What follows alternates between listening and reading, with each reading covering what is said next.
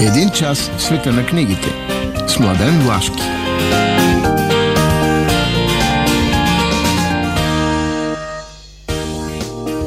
Здравейте, скъпи слушатели на Радио Пловдив.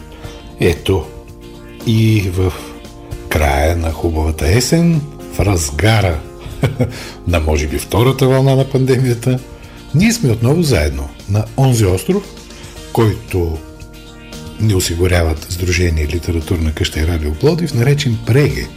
Островът на предаването за книги и литература. Няма да губим време. Ще постъпим традиционно. Как постъпваме традиционно? Будим ви!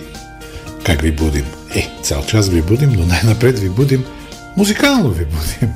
И Мария Дамова винаги го прави перфектно. Ето, започваме.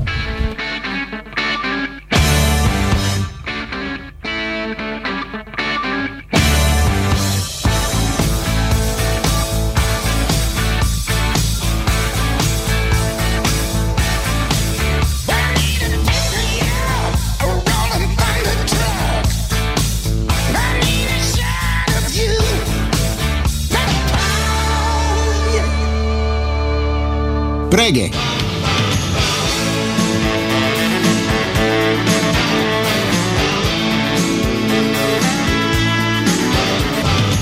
Напълно непознати. В рубриката сме вече за нови книги и ще започнем с новите. Някои са абсолютно нови, други са малко по-така, но абсолютно ново. Авторът се казва Брантон. Цялото му име е Пиер Дю Бордуей Абат Дю Брантон. Текстът се нарича Галантните дами. Това е средновековна литература. В тази средновековна, късно, зрела средновековна литература, Брантон описва, нека го наречем така, интимния живот на велики дами от френската култура, от френската история и по-скоро създава една, нека я наречем скандална, защото е свързана с интимния живот, хроника на династията Волуа. Този текст се превежда за пръв път на български. Той е оказал много влияние върху много автори с разказите, които са в него и ще ни потопи в един свят, който по-скоро не познаваме, но е изключително интересен. А, това хубаво издание, така хубаво начинание, дължим на издателство Захари Стоянов. Обемът е 494 страници и цената, разбира се, е малко по-висока, да не кажа по-висока, но в край на краища това са книги, които трудно се превеждат, рядко излизат и така пазят се за цял живот. Втората книга прави един скок напред в историческото време и отиваме в романтизма. На пазара имаме вече нов превод на поемата Манфред на Байрон.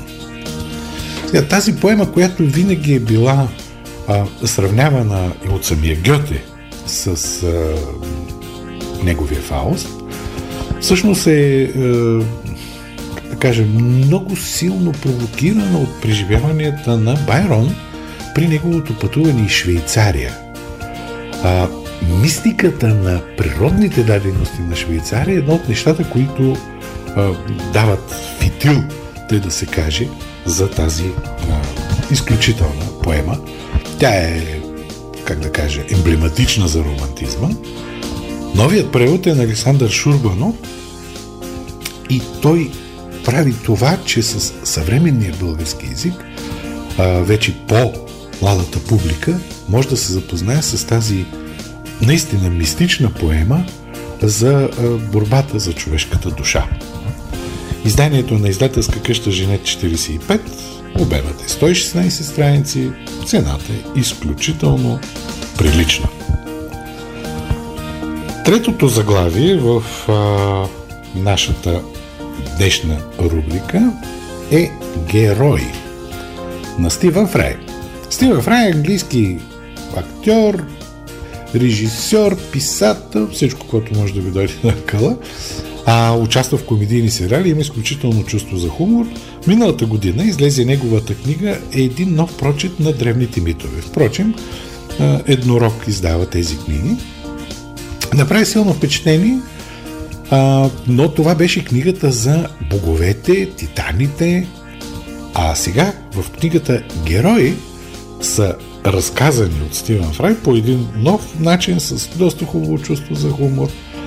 Приключенията на героите. Героите това са хора, които се умяват да контактуват с боговете, се умяват дори да ги побеждават, да влизат във връзки с тях.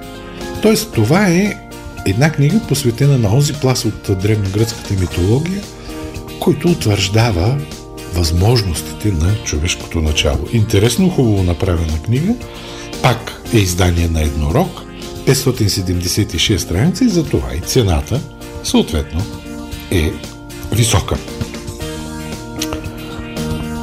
А, както виждате, стоим в историята и петото заглавие не прави изключение. То е последният исторически роман на Марк Твен.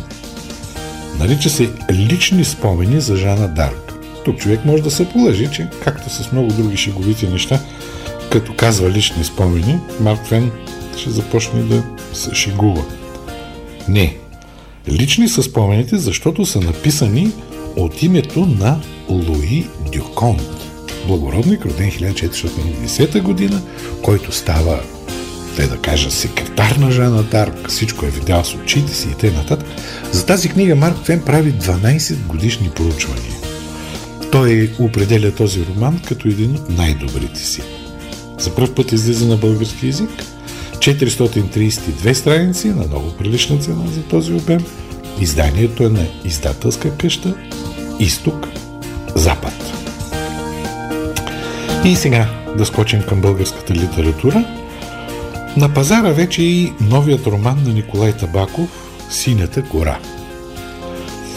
Сега, като рекламни е, слогани върват едни сложни, усукани работи, но да ви кажа, става въпрос за един абсолютно динамичен роман – в който, така това е характерно за а, Николай Табаков, в който се смесва фикционално, реалистично, а, действието се развива в Свищов, в Аржентина, в Масачузетския университет, в Хубей и така нататък. А, главен герой е един писател, нарича се Симеон Майкъл. А, съответно, неговата история е свързана с а, движението и по целия този свят и на хората, които са близки с него или не са близки, примерно на жена Молдора. Това е роман, който подхваща много от темите, които днес са актуални в българското общество. Всичките ги интерпретира по посока на разбирането, че ако нямаш натрупано познание за света, за миналото, и то хуманистичното познание, не всевъзможни там теории на заговора и т.н., човек трудно се ориентира и си проправя път в настоящия живот.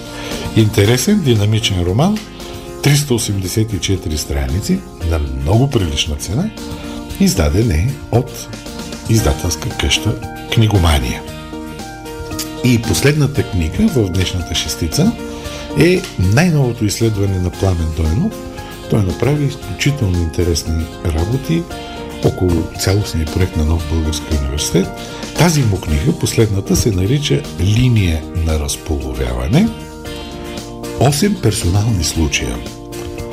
А, възоснова на много ясен доказателствен материал, четен в архиви, спомени и така нататък, Пламен Дойнов разработва отделните случаи, защото те са изключително. А, нали знаете, в историята остава само едно клише около едно име, след което то се включва в някакъв исторически разказ. Та клише работи, но в случая именно а, се виждат всичките, как да кажа, а, посоки на оформянето на личността и на нейното влияние. В случая става въпрос за изследвания върху Дора Габе или Съвета Багряна, Константин Петканов, Илия Бешков, Асен Разцветников, Иван Пейчев, Александър Геров и Милиан Станев. Всички те са автори, които са доказали себе си и преди 9 септември, но активно са работили в рамките на Народна република България. Как тези големи автори а, преминават през този период? Още повече, че ако така погледнем, а, ще видим, че доста често из архивите на Държавна сигурност имената им се споменават. И то не като сътрудници на Проданев. А, интересно, полезно, а, така, човек научава наистина много неща. Изданието и на тази книга на Пламен Дойнов е в издателство Кралица МАП. Обемът е 410 страници, а цената е изключително прилична. Така, сега нека послушаме малко музика, защото ни очаква една матрица.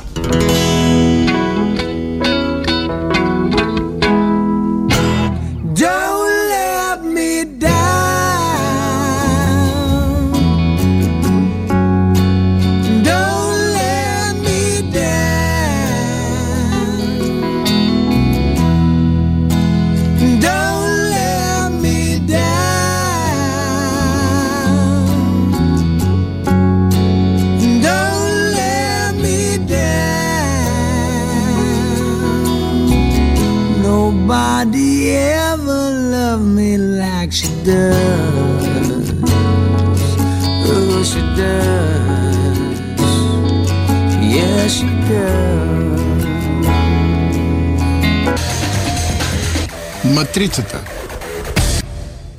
Вече сме в матрицата. Тоест, тук става въпрос за книги, литература и т.н. подредена, обвързана с актуалния календар. И така, днешната дата, 24 октомври. На тази дата, 1929 година, е роден Йордан Радичков.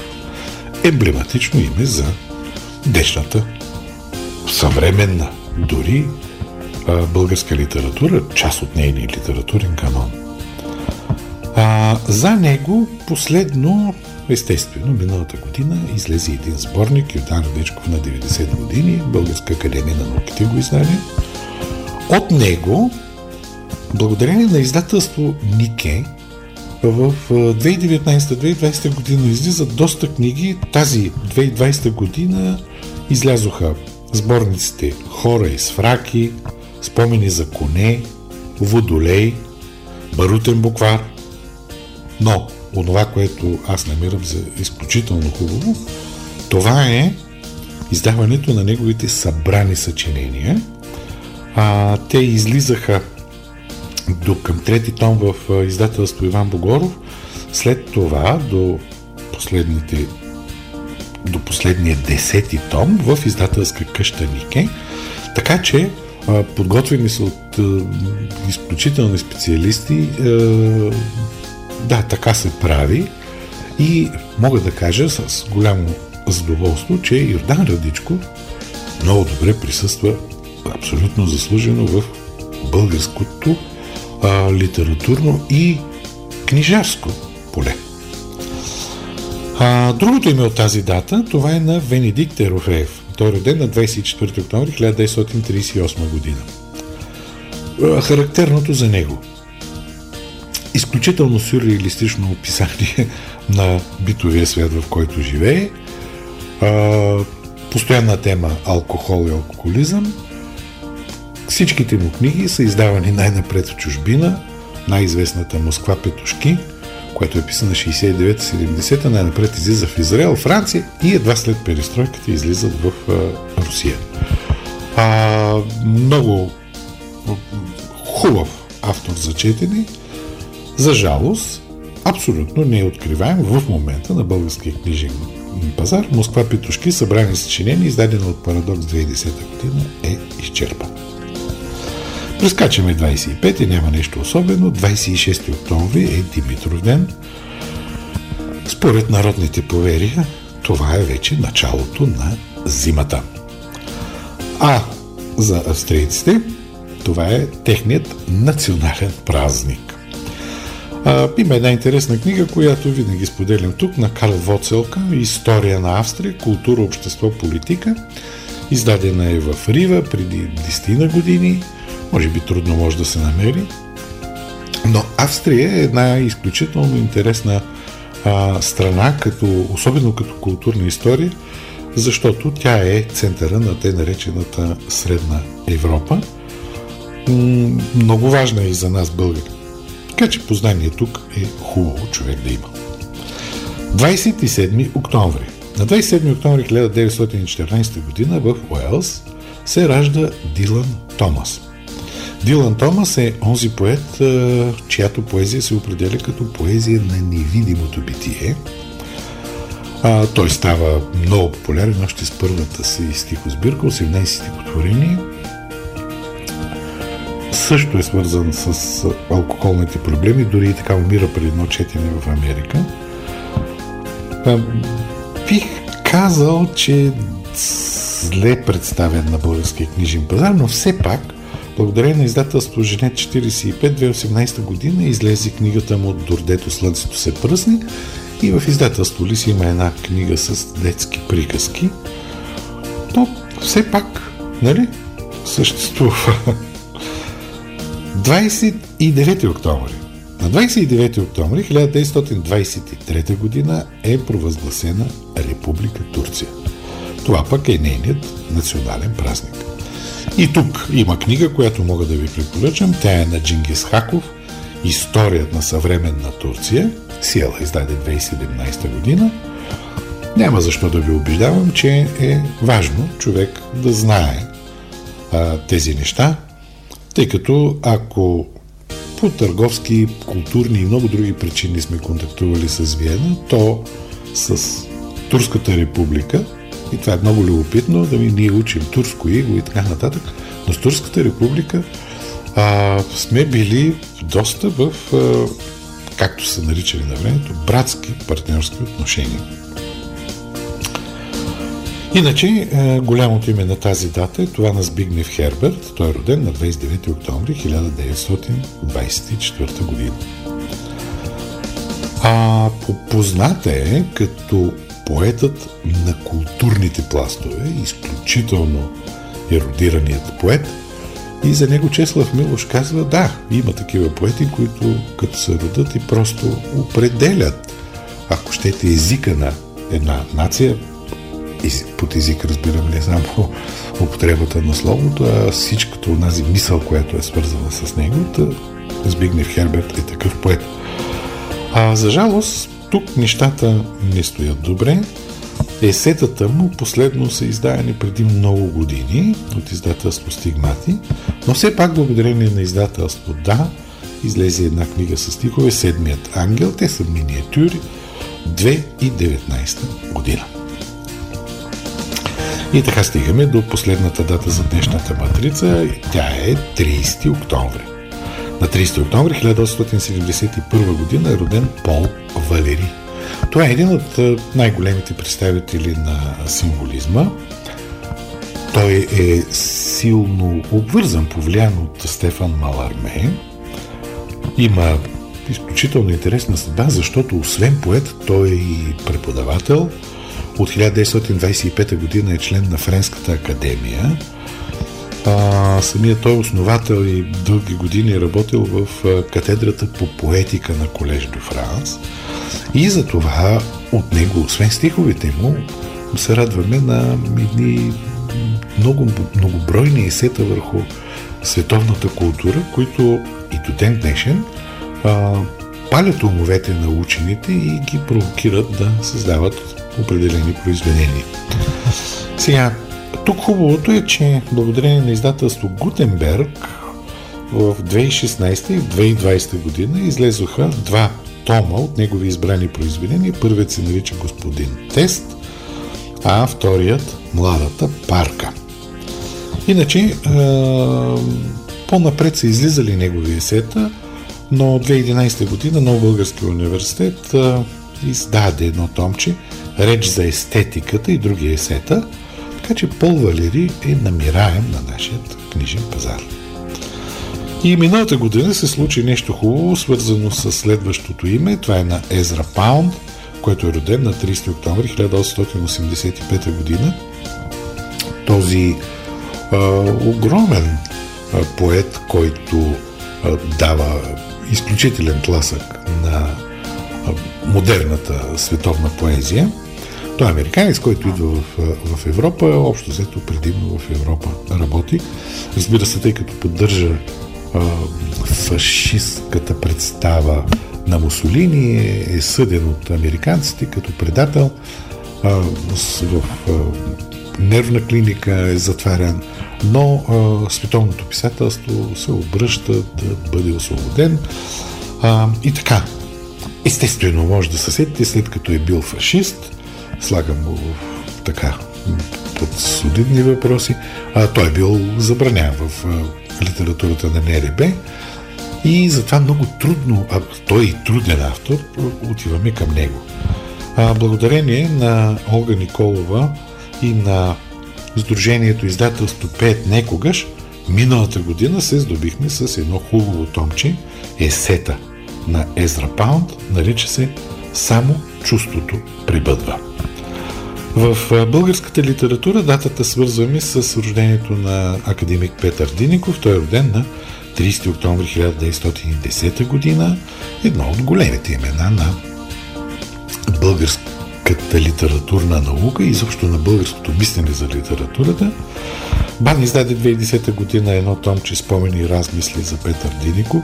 Изключително интересна е книгата на Евелина Белчева – Златорожката връзка, която Гутенберг издаде 2017 година.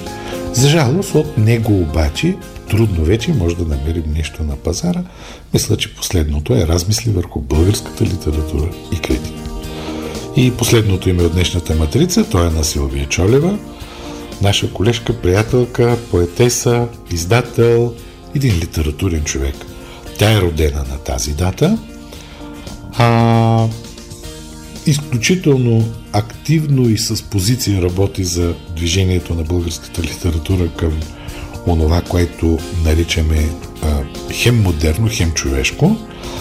От нея тя работи в различни жанрове. Последно излезе от небето до земята в Женет 45, но всъщност последната книга е издадена от издателство Да, нарича се Отиване, връщане. А, това са миниатюри, свързани с нейното първо излизане от Народна република България, пътуване до Прага и след това превръщането на Прага в онзи а, особен образ на, как да кажа, на новооткритото, на милото. А, така че, е жива и здрава още много години да ни радва с това активно ангажирано литературно поведение. Така, ами това беше матрицата. Сега да послушаме малко музика и да отидем към другите ни традиционни рубрики.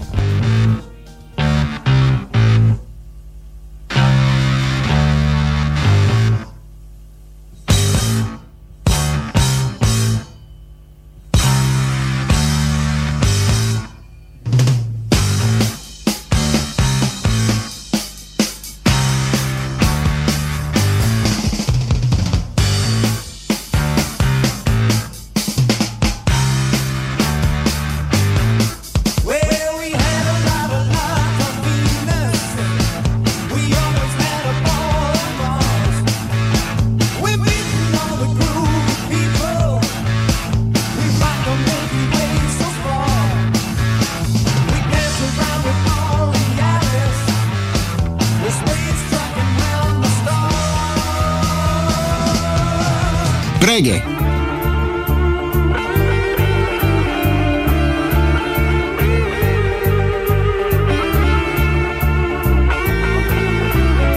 Седмото небе. В рубриката за плодиски литературен живот искам да кажа следното. На 28 28 е сряда. От 18 часа в студия 1 на Радио Пловдив, културния център на Радио Пловдив, ще бъде представена книгата на Русана Бардарска «Опитът». Издаде е Женет миналата, в края на миналата година. А Русана Бардарска е изключително свързана с Пловдив. Да, тя живее в чужбина, живее в Белгия, но този обемист том, наречен Опитът, който разбира се се заиграва с а, Монтеновите опити, а, е една много интересна книга, защото първо тя ни представя света и като спомен, и като фикция, от гледна точка на една интелигентна, амбициозна, упорита жена. Какво става в това съзнание, а, как се преплитат бегли спомени или не толкова бегли, как се преплитат предчувствия, как се преплитат онова, което знаеш, как се преплита знание с страховете от предчувствията или не страховете от предчувствията. Всичко това създава амалгамата на текста. А, от друга страна, книгата е, е изключително интелигентна като огромен а, тип познание, което е вложено вътре в нея. А, на мен специално а, много силно впечатление ми правят онези части, които са свързани с а, автоби, автобиографичността в ранните детски години. Това, впрочем, беше една тенденция в българската литература – а, която беше доста, доста продуктивна. Мисля, че и в тази книга на Розана Бартарска това са едни от най-хубавите а, епизоди. А, и те някак си обрамчват книгата. А, тъй, че е провокативно, а, силно четиво, изисква усилие. Това е хубавото на истинската литература. И това, което мога да кажа, че с думи за книгата ще а, участва и професор Ина Пелева, която има изключителен поглед към а, цялостното развитие на съвременната българска литература и добре, и сигурно, и с откривателски а, ъгъл ще постави тази книга в мястото и в днешната българска литература. И така Русана Бардарска, опитът издание на Женет 45 на 28 октомври от 18 часа в студио 1 на Радио Пловдив.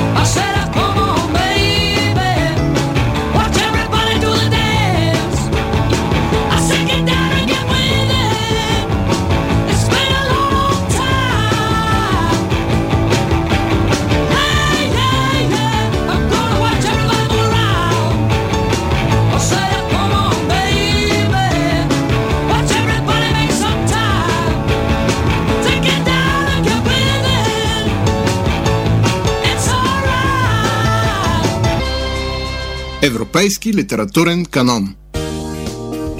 Днес в продължението на Европейският литературен канон ще стане дума за Франческо Петрарка и неговият песенник. Само да припомня, все още се намираме в италианският ренесанс. Големите трима, как да кажа, емблематични поети на тази епоха. Данте, който е средновековен поет, но отвежда към Ренесанса Петрарка и Джовани Бокачо са унези автори на италианската, по-скоро в случай тосканска литература, които оказват огромно влияние върху последващите процеси в цялата европейска, оттам и световна литература. Ако Джовани Бокачо прави това в областта на прозата, то Петрарка прави това в областта на езика – и в областта на поезията. Петрарка, който е живял между 1304 и 1374 година, т.е. така да кажем, почти през целия 14 век, е една изключителна фигура. Това е първият, може би така да се каже, интелектуалец на новите времена, усамотено, но забележете, усамотено свързано с проучването на а, манастирски библиотеки. Значи той е бил изключително влиятелен във връзките с манастира Монте Касино, където са съхранявали едни от многото преписи на античността. Значи той изследва тези текстове, изследва античността, за да види кое от нея би трябвало да бъде възприето, за да бъде отново оживено, да бъде възродено, за да стъпи на него една несредновековна, модерна култура. В всичките си тези усилия той, примерно, иска да наложи един нов национален литературен модел и прави това с една поема, която е написана обаче на латински язик, нарича се Африка – Става въпрос за описание на, как да кажа, приключенията на Сципион Африкански. Тя е направена по модел на Енеида, т.е. взимаме един а, национален герой, а, вече не митологичен, развиваме го по модела на голямата ни митологична книга и така нататък. Но ако тези неща са били важни за Италия, то онова, с което то оказва силно влияние върху цяла Европа, е неговият сборник Песенник. Значи това са стихове, които са писани на народен език и са писани много дълго време. Те са събрани най-накрая в този сборник.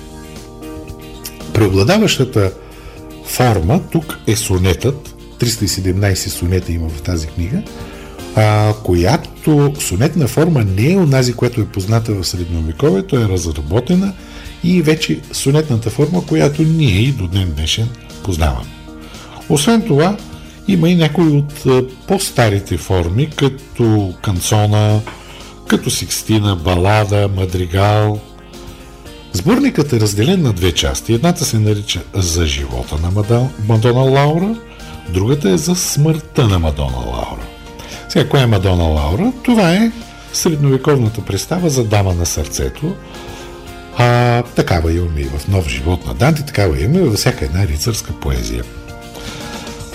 И вече в това служене на дамата на сърцето, за което стана дума преди няколко предавания, в този жестови порядък, всъщност пише и Петрарка. Но тези стихове се превръщат в документ за хуманистичната литературна практика. А, тоест, това не е трубадурска поезия, а това е поезия, която, изхождайки от трубадурската поезия, създава една нова светска поезия. Кое е най-важното в нея? Това е поезия, която не демонстрира единствено верността към любимата, а се занимава по принцип с проблематиката как вижда света един човек, който е влюбен. И в този смисъл, примерно има си абсолютно патриотични сонети. тоест, как един влюбен човек вижда патриотизма. Ето тази посока не е самото описание на любовта, а цялото плътна сфера на влюбения човек и погледа му към света, която всъщност представлява, така да се каже, и някакъв поглед към анализа на самия себе си, всъщност представлява основата на тази, на тази книга.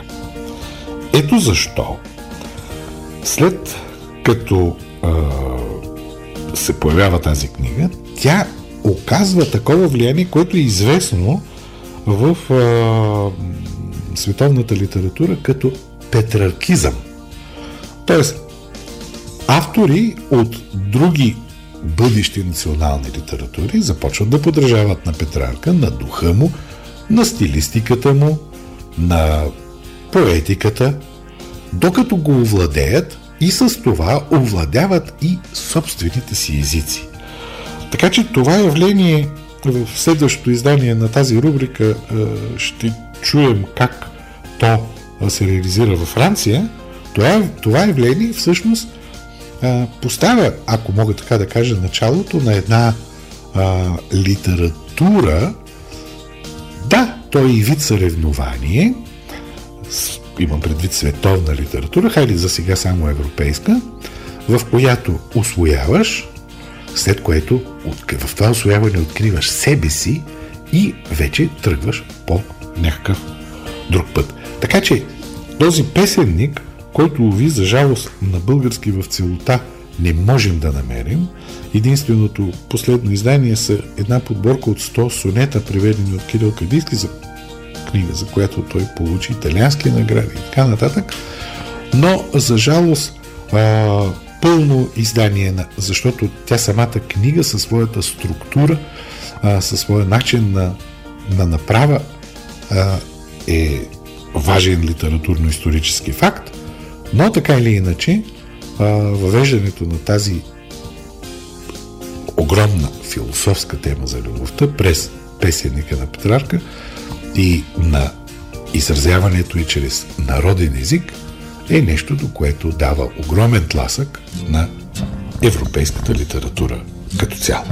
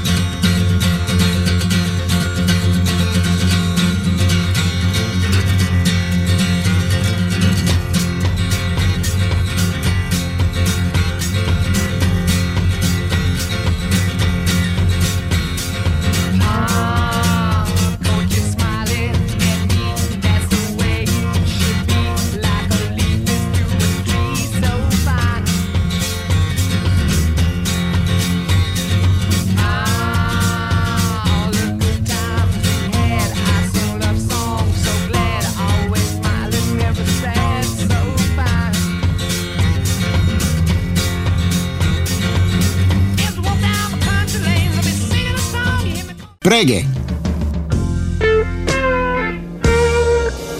Синьото цвете. С съдействието на издателска къща Хермес. Споделете радостта от четенето.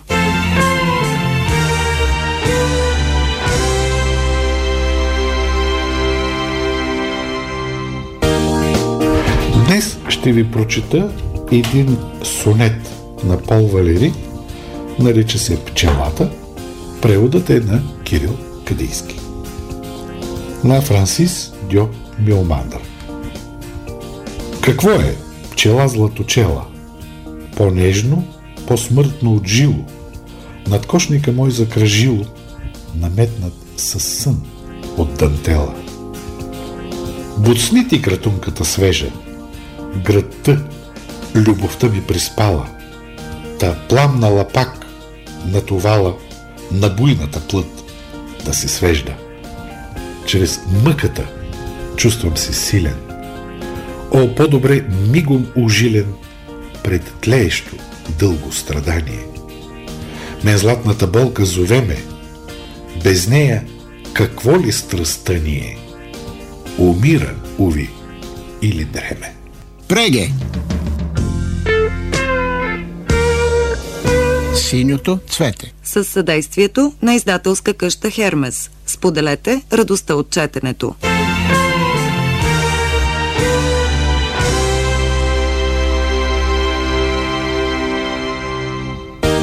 Ето ни в края на днешното издание на предаването Преги. А, Мария Дамова и аз, Младен Влашки, ви пожелаваме хубави, приятни почивни дни и ви обещаваме, че следващата събота ще бъдем отново заедно в ефира на Радио Пловдив.